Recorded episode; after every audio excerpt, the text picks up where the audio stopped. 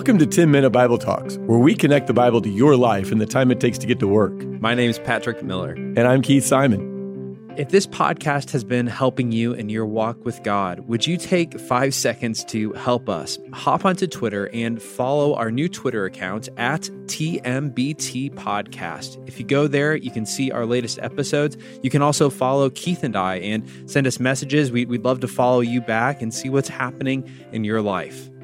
Right now, we're asking, who is Jesus? Your heart will be moved by the story of Jesus in the Garden of Gethsemane. If you understand this story, you understand Christianity. Let me set the scene. Jesus has just finished the Passover meal with his disciples. They all sing a song together and leave. It's late at night, and they head to one of their favorite meeting places that they'd been to many times before the Garden of Gethsemane. Scholars think that the garden was probably owned by a wealthy acquaintance of Jesus. He tells the disciples to stay near the entrance, except for Peter, James, and John, who he takes further into the garden with him. Jesus tells the three that make up his inner circle, he says to them, My soul is overwhelmed with sorrow to the point of death. Stay here and keep watch. Now, this isn't the first time that Jesus has felt the immense burden of the cross looming in his future.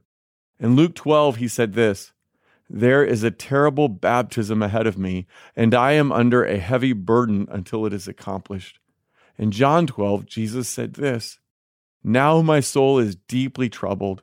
Should I pray, Father, save me from what lies ahead? But that is the very reason why I came. You can just stack the emotional words one on top of the other. He is deeply troubled. Jesus is heavily burdened. He's overwhelmed with sorrow to the point of death. Jesus falls to the ground, sweating drops of blood. You put all this together, and it's clear that Jesus looked with dread, almost terror, at what was ahead of him. Three times he prayed that, if possible, the cup be taken from him, so that he does not have to drink it. What was in that cup that has Jesus terrified?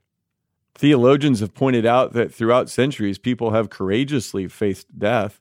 Plato tells us of Socrates sitting in a prison cell drinking hemlock that his friends had brought him. Plato says he took poisonous drink without trembling or changing color or expression.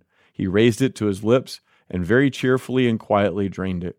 When his friends burst into tears, Socrates rebuked them for their absurd behavior and urged them to keep quiet and brave.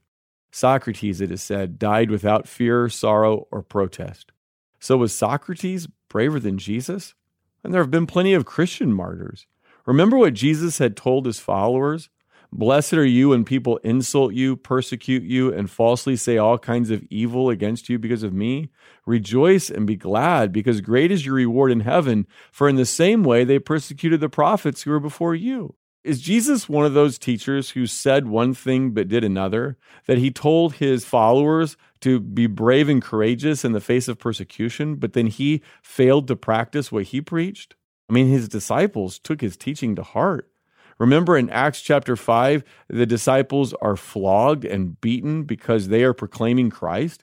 And after they are released, they rejoice because they've been counted worthy to suffer disgrace for the name of Jesus. In the history of Christianity, there have been thousands and thousands of believers who have willingly given their lives. So we go back to Jesus in the garden. He's lying face down sweating drops of blood. He's repeatedly asking the Father if there's any way for this cup to pass, for him to not have to drink it.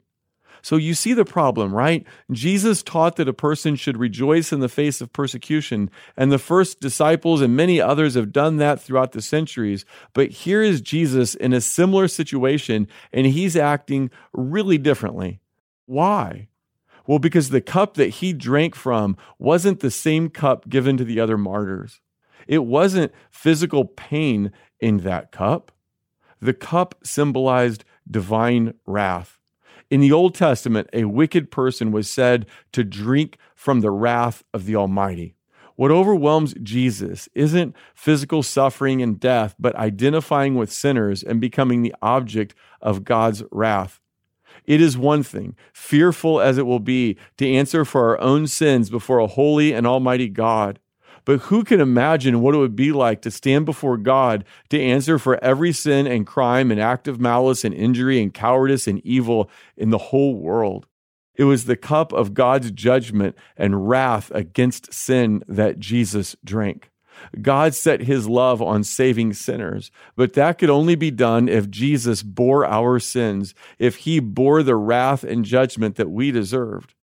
In the garden, Jesus was willingly submitting his will to the Father's will.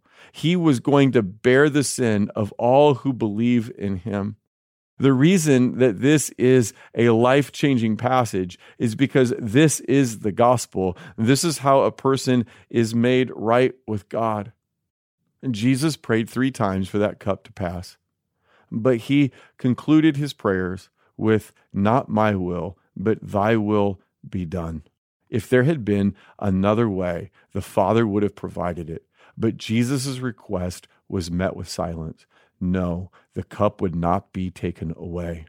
So Jesus, in humble obedience, submits to his Father's will. Jesus is resolute. He will go to the cross, he will suffer and die for sinners. Behold the humility of our King. Behold the love of our Savior. Behold his compassion for lost sinners.